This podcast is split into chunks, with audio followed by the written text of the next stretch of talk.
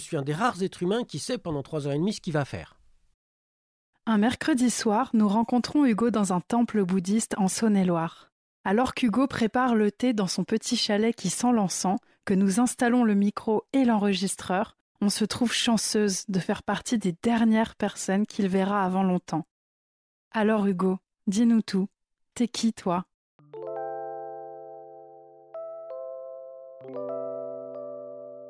Alors donc je m'appelle Hugo, j'ai 45 ans, et on va commencer par les identités de base. J'ai grandi en Mayenne. Ma mère, euh, euh, j'allais dire est ingénieure, mais c'est euh, en fait c'est un peu une tradition dans la famille. Elle n'a pas commencé ingénieure, elle a commencé caissière au Crédit Agricole. Pendant que nous étions enfants, elle a repris des études, un BTS où elle est devenue euh, contrôleuse de gestion. Et quand on avait 15, moi j'avais 14 ans et ma sœur, parce que j'ai une sœur aussi, avait 12 ans, elle a dit bah euh, on quitte la Mayenne et on va s'installer à Dijon parce que moi j'ai réussi à choper une école d'ingénieur, donc ingénieur agronome, ouvert pour les adultes. Et donc bah, ma mère a repris une école d'ingénieur à 40 ans, voilà, avec deux enfants et un mari, donc mon père, euh, comment pourrait je, je vais le dire gentiment, un gros boulet.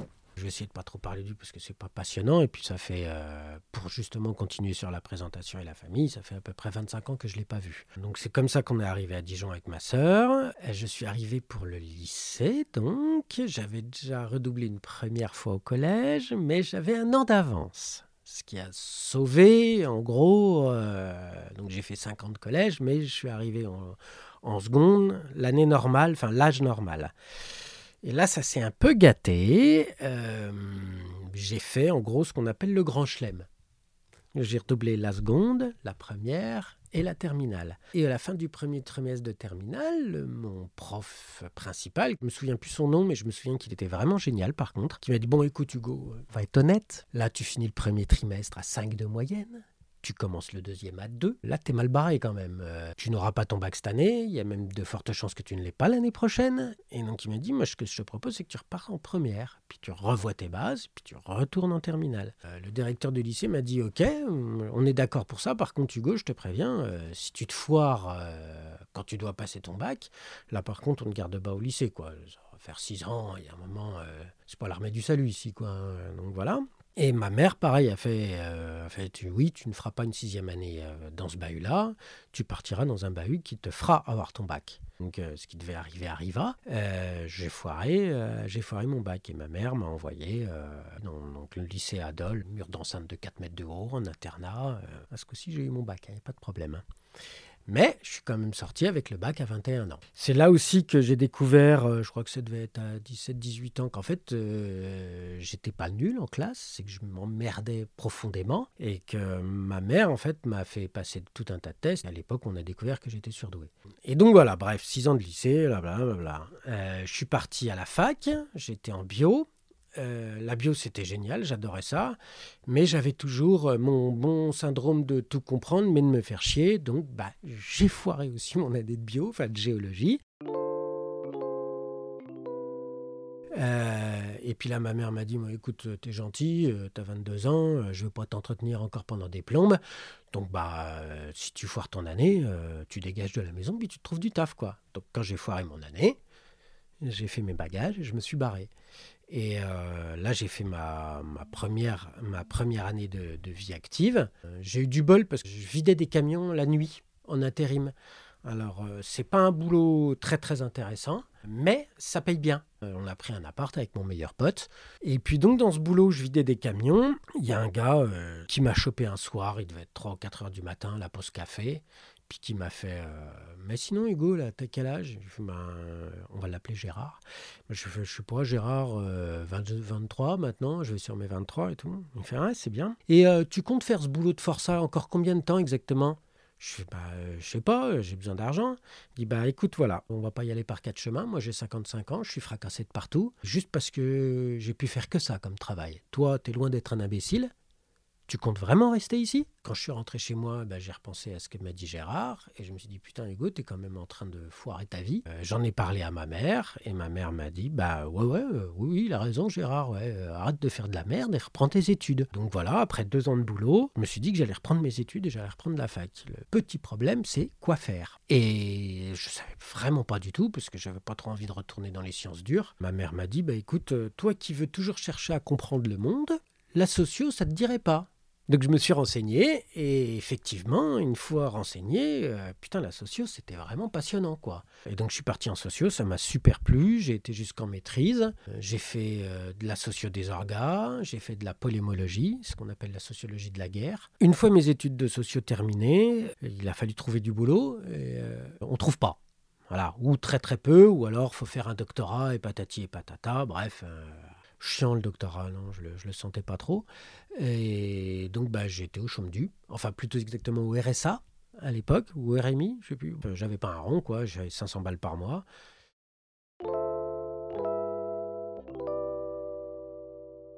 Et puis là, il y a une de mes meilleures amies qui est venue me voir. Euh, et puis je déprimais pas mal. J'étais pas mal parti. Euh, c'était les débuts WoW, World of Warcraft.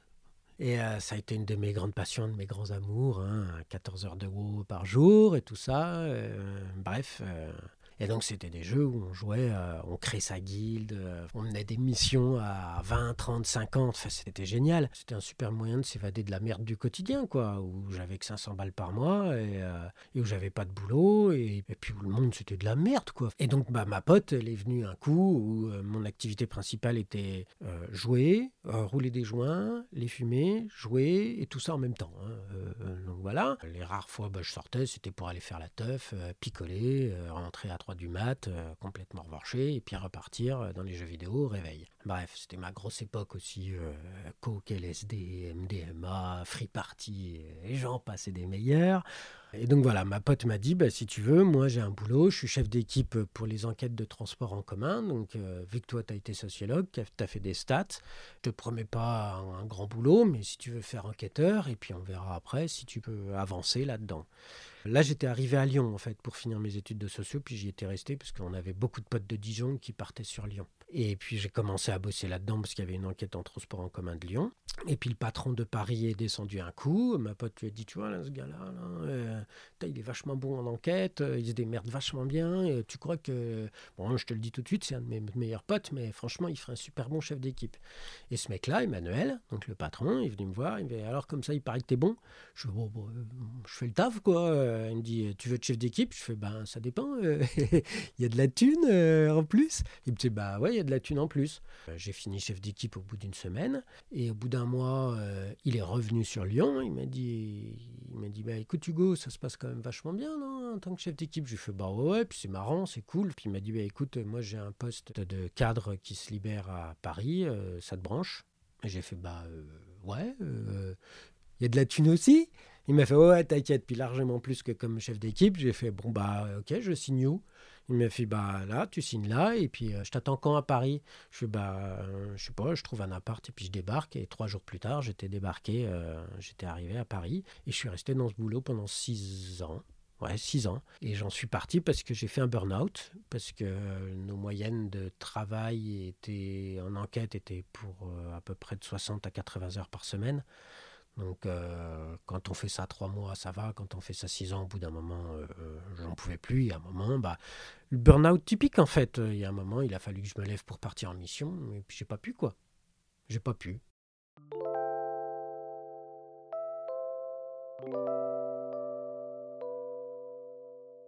Et, et puis là, ma meilleure amie, Fadou, qui était à Lyon, a fait eh bien, vu que tu es en arrêt maladie, euh, viens plutôt te reposer à Lyon, tu vas revenir voir les potes, euh, ça va te faire du bien et tu vas te relancer. Puis elle m'a dit, vas-y, quitte ce boulot. Une fois arrivé, une semaine chez elle, euh, me dit, quitte ce boulot, quitte Paris, laisse tout tomber et puis moi je t'héberge le temps que tu rebondisses. Il m'a fallu deux ans pour reprendre des études en formation continue, comme ma mère. Hein, hein, on, reboucle un peu sur les stars familiales. Et je suis reparti, donc j'ai fait un diplôme d'informatique. Et je suis parti dans un secteur en informatique qui est euh, l'informatique décisionnelle. Et ça reboucle aussi avec mon ancien travail de, sociologue statisticien, parce que l'informatique décisionnelle, c'est faire des graphiques avec tous les chiffres des entreprises. Donc leur chiffre d'affaires, leur stock, leur euh, masse salariale, blablabla, et on fait des jolis graphiques pour aider à la décision des différents cadres et directeurs de l'entreprise. Et ça, pareil, bah, je suis parti pendant six ans, euh, six ans là-dedans. Encore une fois, une rencontre euh, hallucinante. Donc, j'ai à l'époque, j'ai combien? 35 ans? 35 ans, euh, je pose mon CV en ligne sur LinkedIn, comme quoi, euh, bah euh, voilà, je suis en DUT, que j'ai repris des études d'informaticien en formation continue, que bah, je cherche un stage pour valider mon DUT, que si c'était en informatique décisionnelle, ça serait vachement bien. Hein et puis, je mets mon profil à jour. 15 jours plus tard, il y a un certain Laurent Xavier qui m'envoie un mail qui fait Si tu veux, j'ai une boîte, ça te dit? Tu viens en stage avec moi, et puis, euh, et c'est parti, quoi. Il fait la seule condition, c'est que tu fasses, après ton DUT, une licence professionnelle, et que tu fasses ton apprentissage chez moi, et puis après, on verra. Et j'ai dit, bah, euh, ok, d'accord. Et je suis resté six ans chez lui.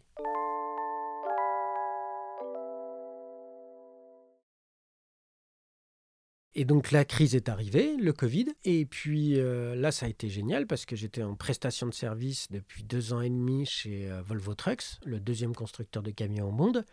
J'adorais cette mission parce qu'en plus, je parlais tout le temps anglais. Donc euh, j'étais une bille en anglais avant d'arriver chez eux. je me suis bien amélioré. Et bah, le Covid est arrivé. On arrête tout, quoi. Moi, j'ai eu de la chance parce que mon patron m'a maintenu à 100% de salaire. Mais j'ai passé trois mois chez moi. C'était super. Donc dans mon 40 mètres carrés à Lyon, euh, j'ai fait pote avec tous les voisins. Je pratiquais déjà la méditation et, le bouddhisme, donc euh, ben, euh, ça a été génial. C'était presque comme une petite retraite. quoi. Je me levais à 6 heures du matin, je faisais deux heures de pratique, je faisais des exercices, parce que vu qu'on n'avait pas le droit de sortir, j'avais pas trop envie de j'ai pas trop envie de ressembler à une baleine en sortant. Hein, donc voilà. Et puis après, bah, on avait une petite cour privée dans l'immeuble. Donc après, on descendait voir les potes. Et puis dans la cour de l'immeuble, petit apéro, tout ça, c'était vraiment super. Moi, le premier confinement, j'ai kiffé. C'était trop bien. Et puis, bah, comme tout, euh, ça s'est arrêté. Il a fallu repartir au boulot. Euh, entre-temps, bah, Volvo Trucks, ils nous avaient suspendu nos missions, pas arrêté. Mais au bout de euh, quatre mois, ils nous ont dit, bah non, bah alors on va quand même arrêter. Mon patron a trouvé une autre mission. Et j'ai fini, bref, chez une boîte qui fait du matériel de minage. Et là, par contre, euh, c'était pas cool du tout. Euh, autant le camion, je pouvais faire avec mes convictions écologiques. Autant là, le minage, euh, non, j'y suis pas arrivé. Et puis est arrivé le deuxième confinement. Et là, le deuxième confinement, je me suis dit, bon, bah cool, au moins, je pourrais bosser en télétravail de chez moi. Sauf que le mec m'a dit, bah non, non, tu viens à l'entreprise. Donc bah, je suis venu pendant deux mois à l'entreprise en me disant mais si si tu vas voir tous ceux avec qui tu vas faire des entretiens tout ça euh, eux ils vont être là donc c'est mieux que tu fasses ces entretiens là. Et je suis arrivé le premier jour, j'ai fait les premiers entretiens et quand j'ai appelé les gens pour savoir s'ils étaient à leur bureau, ils me font bah non, il y a confinement, on est chez nous. Et je me suis retrouvé comme un con, euh, un des rares seuls prestataires. Euh, et, informaticien à rester dans le, dans le bâtiment. Donc j'étais bien deg. J'ai été voir mon patron. Euh, dit bah, écoute, euh, Laurent Xavier, moi j'en ai marre. Euh, je veux arrêter. Il m'a fait bah, il n'y a pas de problème. on va faire une rupture conventionnelle. Puis voilà, quoi. Si tu veux arrêter, tu t'arrêtes. Mais il n'y a pas de souci. Et en 2021, j'ai emménagé ici en me disant que j'allais faire la retraite de 3 ans.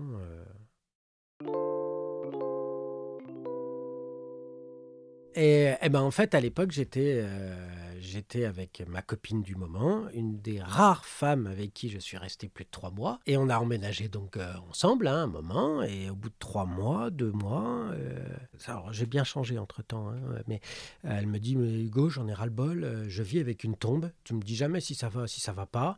Toujours la réponse de base avec toi, c'est ça va. Je vois que tu fais la gueule. Tu me dis ça va. Tu vas bien. Tu me dis ça va.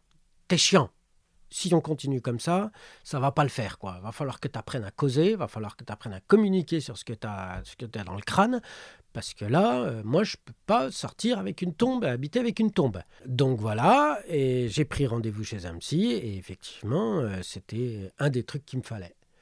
Et puis, euh, bah, j'ai commencé le psy, mais c'était à l'époque, c'était mon premier psy, donc c'était une demi-heure par semaine. Et bah, quand on commence à ouvrir une petite porte comme ça, et puis qu'il y a un énorme barrage derrière et que l'eau qui pousse, et bah, ça pousse fort. Et j'étais là, je sentais qu'il fallait quelque chose d'autre j'ai été au rayon culture de la FNAC euh, et je suis tombé sur euh, bah, un livre de Christophe André avec le petit CD qui va bien avec. Et j'ai commencé avec ça. Et euh, c'était bien, c'était cool. C'est ce qu'on appelle la méditation de pleine conscience. Donc comme quoi la méditation ne pas être spirituel. Et puis voilà, donc euh, bah, de Christophe André, forcément, je suis tombé sur les bouquins qu'il a fait aussi avec Mathieu Ricard et Alexandre Jolien, parce qu'il faut quand même pas l'oublier, hein, mais dans l'histoire, il n'intervient pas. Quand il y avait les passages de Mathieu Ricard, Mathieu Ricard est un moine français, moine tibétain français qui a vécu euh, mais même qui d'ailleurs qui vit encore au Tibet et qui a passé 40 ans de sa vie euh, là-bas en monastère. Quand j'ai lu ce que Mathieu Ricard faisait, je me suis dit putain, euh, les bouddhistes, euh, il y a des trucs qui me parlent sacrément sur leur conception du monde, sur voilà, sur leur le rapport au monde, le rapport à soi-même. et donc je me suis dit bah très bien, parfait. ayant habité à Dijon, je savais qu'il existait ce centre-là. Et euh, j'ai vu qu'il donnait des enseignements, euh, un week-end d'initiation à la méditation et de début des pratiques, euh, tout ça et tout ça. Et donc, bah, mon ex à l'époque m'a dit, bah ouais, vas-y. en plus, j'avais fait ce qu'on appelle euh, un petit épisode de décompensation psychologique que j'ai moi-même nommé la crise de la salle de bain. Enfin, j'avais surtout décidé de refaire la salle de bain avec part de ma copine. En refaisant cette salle de bain, ça remontait tout un tas de trucs de l'époque de mon père. Donc j'étais déjà en psychothérapie depuis trois ans. Donc tout s'est magouillé d'une certaine façon que ça me retombe sur le coin de la gueule, mais alors quelque chose de mignon. Pendant quelques semaines, euh, ouais, j'étais grave dans les angoisses et trucs comme ça. Je dormais plus. Euh, je... Bref, cette euh, salle de bain focalisait toutes mes vieilles tensions avec mon père qui était un bricoleur euh, génial, mais un être humain déplorable. Et donc un mois plus tard, ben, j'arrivais ici. et de fin 2018 à, à, janvier 2021, je venais ici. Ben, l'été, j'essayais de venir à peu près trois semaines, un mois. Entre-temps, bah, mon ex, euh, on s'est séparés. Euh, j'essayais de venir ici à peu près euh, un week-end tous les deux mois. Plus l'été, plus les vacances dès que je pouvais. En fait, je partais plus en vacances. mes vacances, c'était de venir ici. En fait, dans le bouddhisme tibétain, on faisait ce qu'on appelle traditionnellement la retraite de trois ans. Ouais, ça a été encore ces moments de révélation. Je me suis dit, mais c'est le truc qu'il faut que je fasse.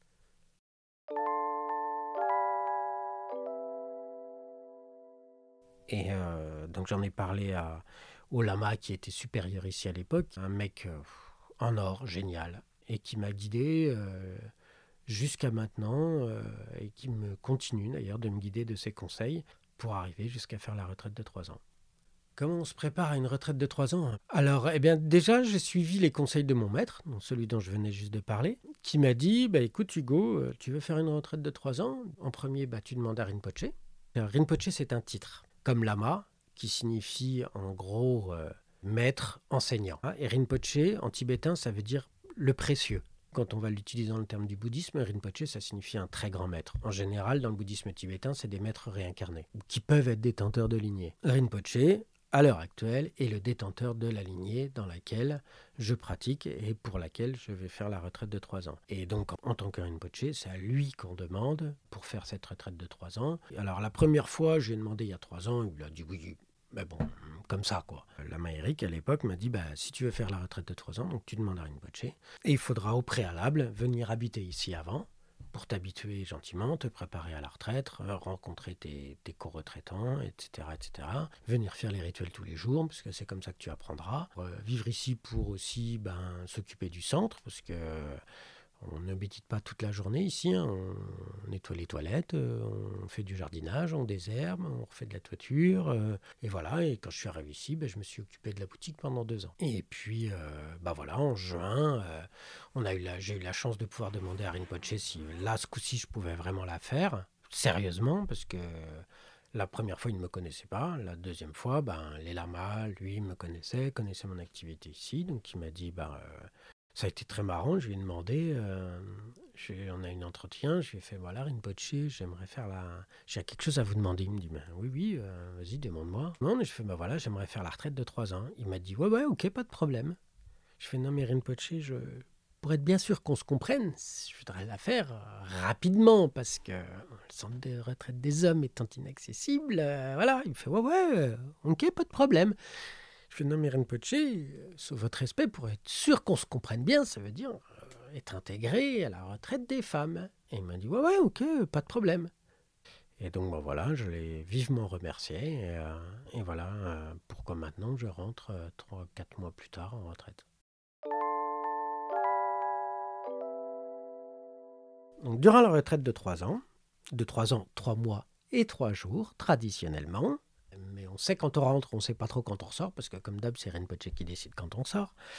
Donc on a le droit qu'à des contacts épistolaires, qu'on essaie de pas que ça soit trop fréquent, parce que le but d'une retraite de 3 ans est de pratiquer la méditation, euh, sous la forme du bouddhisme tibétain, et on va méditer à peu près 14 heures par jour. Voilà, on se lève à 3 h du matin et on va se coucher, suivant les périodes, euh, entre 20h30, 21h30, 22h.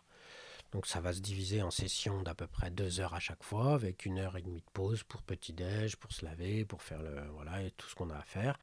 On a un rituel en commun, euh, les sept retraitants qu'on sera dans le centre de retraite. Donc on est placé dans un centre de retraite fermé, où seuls les lamas euh, rentrent pour nous donner les enseignements qui vont nous servir pendant, pendant cette durée de trois ans. Alors, le centre de retraite, on va dire un cloître, on peut dire ça comme ça.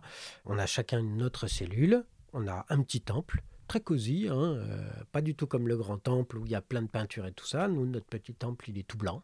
On a une cuisine pour le commun, euh, des sanitaires, et on a une salle de yoga. Euh, et donc voilà, le déroulé des trois ans, ça va être ça. Ça va être divisé en périodes. On va faire pendant un mois, de un mois à quatre, trois, quatre mois, la même pratique tous les jours. Et après, on va la méditation, les méditations et les pratiques avancées. Mais pour faire ces méditations et ces pratiques avancées, il y a les pratiques préliminaires. Et dans ces pratiques préliminaires, elles sont, elles sont au nombre de quatre. Par exemple, il y a la première qui est de faire 111 000 prosternations. Donc, c'est les prosternations allongées, pas comme celles quand on rentre dans le temple où on est juste à genoux et puis on met la tête au sol. Là, on démarre debout et puis on s'allonge puis on se remonte, on s'allonge, on se remonte, on s'allonge, on s'allonge, on s'allonge, on s'allonge, on s'allonge. Voilà, ça, 111 000 fois. Après, on a la récitation d'un mantra, pareil, 111 000 fois. L'offrande de mandala, 111 000 fois. Et ce qu'on appelle le guru yoga, 111 000 fois. Là, on a un mois pour les faire. Alors, normalement, vu qu'on va être avec des femmes, normalement, on va même avoir deux mois. On a trop du bol. Donc, mais ce qui fait quand même 2000 prosternations par jour. Et bref, puis après, bah voilà, donc tout ça, les, voilà, les préliminaires par exemple, ça dure 4 mois. Après, on part sur, sur une autre pratique qu'on va faire pendant un mois ou deux, etc. On nous conseille très fortement de garder le silence. Bien évidemment, il va falloir qu'on parle un moment. On est dans un centre de retraite, on est euh, protégé des distractions. Donc on n'a plus de télé, on n'a plus de téléphone, on n'a plus rien. Donc le mental, il chope n'importe quoi pour se divertir. Et en général, quand tu es avec d'autres gens, euh, cette, cette, distraction peut prendre la forme de bonnes petites prises de tête. Hein. Et eh bien, la retraite de 3 ans, ça sert à voir moins, moins de ces stimuli extérieurs, ce que nous on appelle des distractions, pour pouvoir regarder vraiment comment ça se passe, comment, comment notre esprit fonctionne, comment, euh, pour apprendre à vraiment nous connaître, pour apprendre à nous connaître puis nous accepter aussi tel qu'on est.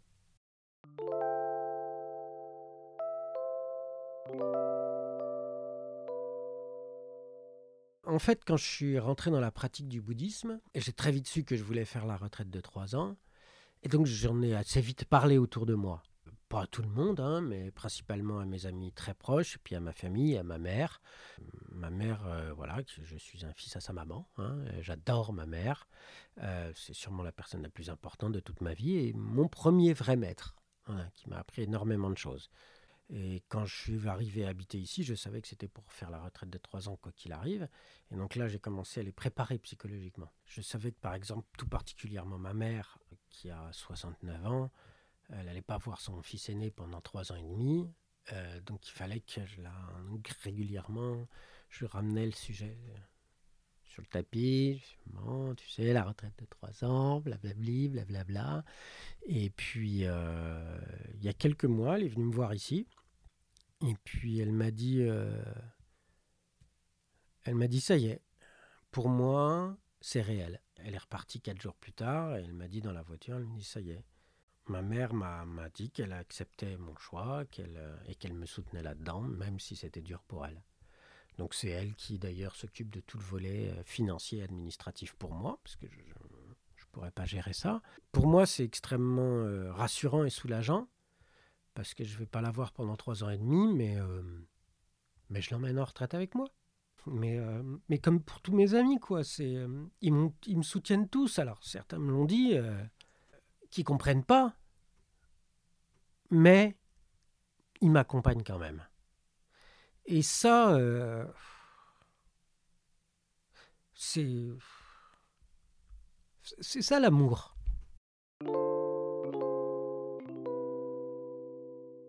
Je ne me projette pas du tout à la sortie de la retraite. J'imagine plein de choses. Je suis un des rares êtres humains qui sait pendant trois heures et demie ce qu'il va faire. Enfin, encore, euh, c'est même pas sûr, parce que je peux en avoir ras-le-bol au bout de deux ans et puis sortir au bout de deux ans. La, grosse période de doute, elle est terminée. Parce que hum, je, pense que ça, c'est pareil, hein, comme tout le monde a vécu ça. Vous voulez vraiment un truc, vous l'avez bien fantasmé, blablabla, tout ça, là. Vous avez bien imaginé tout ce que ça peut être. Puis à un moment, il y a un gars qui arrive, puis qui vous dit C'est possible, vas-y, fais-le. Et tous les fantasmes, ils disparaissent pour, pour être réels. Là, ce coup-ci, vous y allez. Là, confronté à la réalité, encore une fois, on en revient toujours à ce fameux truc. Attente, réalité. Discordance. Et puis tout d'un coup, là, bam Vous vous confrontez à la réalité, vous faites euh, C'était une bonne idée, en fait, euh, ce que je vais m'apprêter à faire, là. C'est trois heures et demie, quand même, c'est super long. Euh, est-ce que c'est vraiment une super idée? Et donc, bien, bien sûr, j'ai eu des doutes. Donc, de fin juin, où, j'ai, Rinpoche m'a donné l'autorisation de rentrer en retraite, jusqu'à il y a à peu près un mois, il n'était pas rare que je me réveille la nuit pour me dire Non, mais, tu es, complètement cinglé, quoi. Euh, tu es sûr que tu veux vraiment faire ça? Et en même temps, parce que je pratique le bouddhisme, je sais que les pensées sont impermanentes. Je sais que c'est juste des pensées, qu'elles ne sont pas moi. Le truc qui m'inquiète le plus maintenant, c'est pas moi. Euh, c'est comment ça va se passer pour les autres. Euh, comment mon, choix va les impacter. Si j'avais pas d'amis et pas de famille, pour tranquille biloute, hein, je te rentre direct là-dedans sans aucun, sans aucun problème. Mais encore une fois, j'ai des amis en or, j'ai une famille magnifique. Quoi qu'il se passe, je ne pourrais pas être là. Ils le savent tous, hein. Mais c'est quand même bizarre je suis tonton, euh, je verrai pas mais les, les enfants de ma, ma soeur euh, grandir. Bon, mes potes, ils auront plus de rides, mais ça, ça, va pas les changer beaucoup, quoi. Ouais, il va y avoir des séparations, il va y avoir des, des, des remises en couple. J'espère qu'il va pas y avoir de décès. Je fais énormément de prières et de souhaits pour qu'il n'y en ait pas. C'est le truc qui me fait le plus peur, quoi. C'est euh, ouais, qu'un de mes proches décède, quoi. Je sortirai pas pour autant parce que je suis conscient que ça ne changera rien en fait. Que je sorte ou que je sorte pas, la personne, elle, sera morte. Voilà, non, c'est plus les gens qui vont rester dehors qui.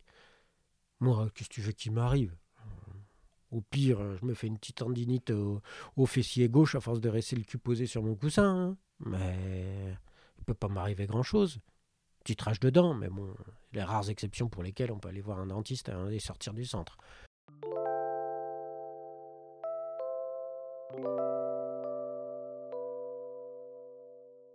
On se serait rencontrés il y a cinq ans. Je me serais défini, euh, je vais utiliser le terme ordinairement, par mon âge, ma profession, etc. Le truc, c'est que c'est plus il y a cinq ans. Maintenant, je suis pratiquant bouddhiste et je vais rentrer en retraite de trois ans.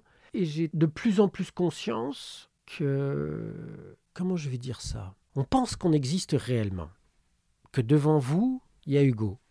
Mais en fait, Hugo, c'est quoi? C'est qu'un tas, un agglomérat de concepts et de définitions qui fait qu'au final, ça fait un autre plus grand concept sur lequel on a mis Hugo 45 ans. Voilà. Mais enlève les concepts les uns après les autres et il reste quoi? Ouais, il reste rien. Eh bien donc, euh, je ne suis rien.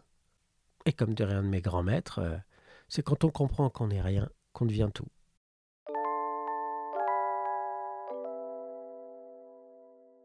Est-ce que j'ai réussi ma vie? Bah, D'une, j'espère euh, avoir encore quelques années pour la faire réussir, si c'est pas déjà le cas. Je ne sais pas si je l'ai réussi, mais par contre, je peux te dire que j'en suis content. Ouais, j'ai fait des conneries. Oui, c'est sûr.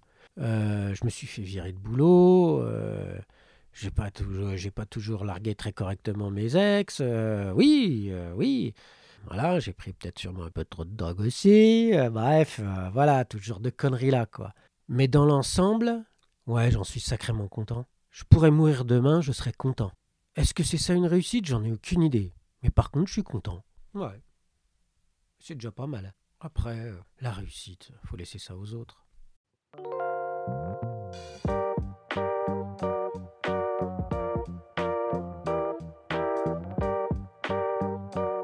Merci Hugo d'avoir raconté ton histoire au micro de T'es qui toi, une histoire loin d'être terminée que tu nous conteras en février 2026. D'ici là, on espère que tu passes une bonne retraite. T'es qui toi est un podcast produit et réalisé par Sarah Chevalier et Emma Lahal. La musique a été composée par Hugo Beltramo.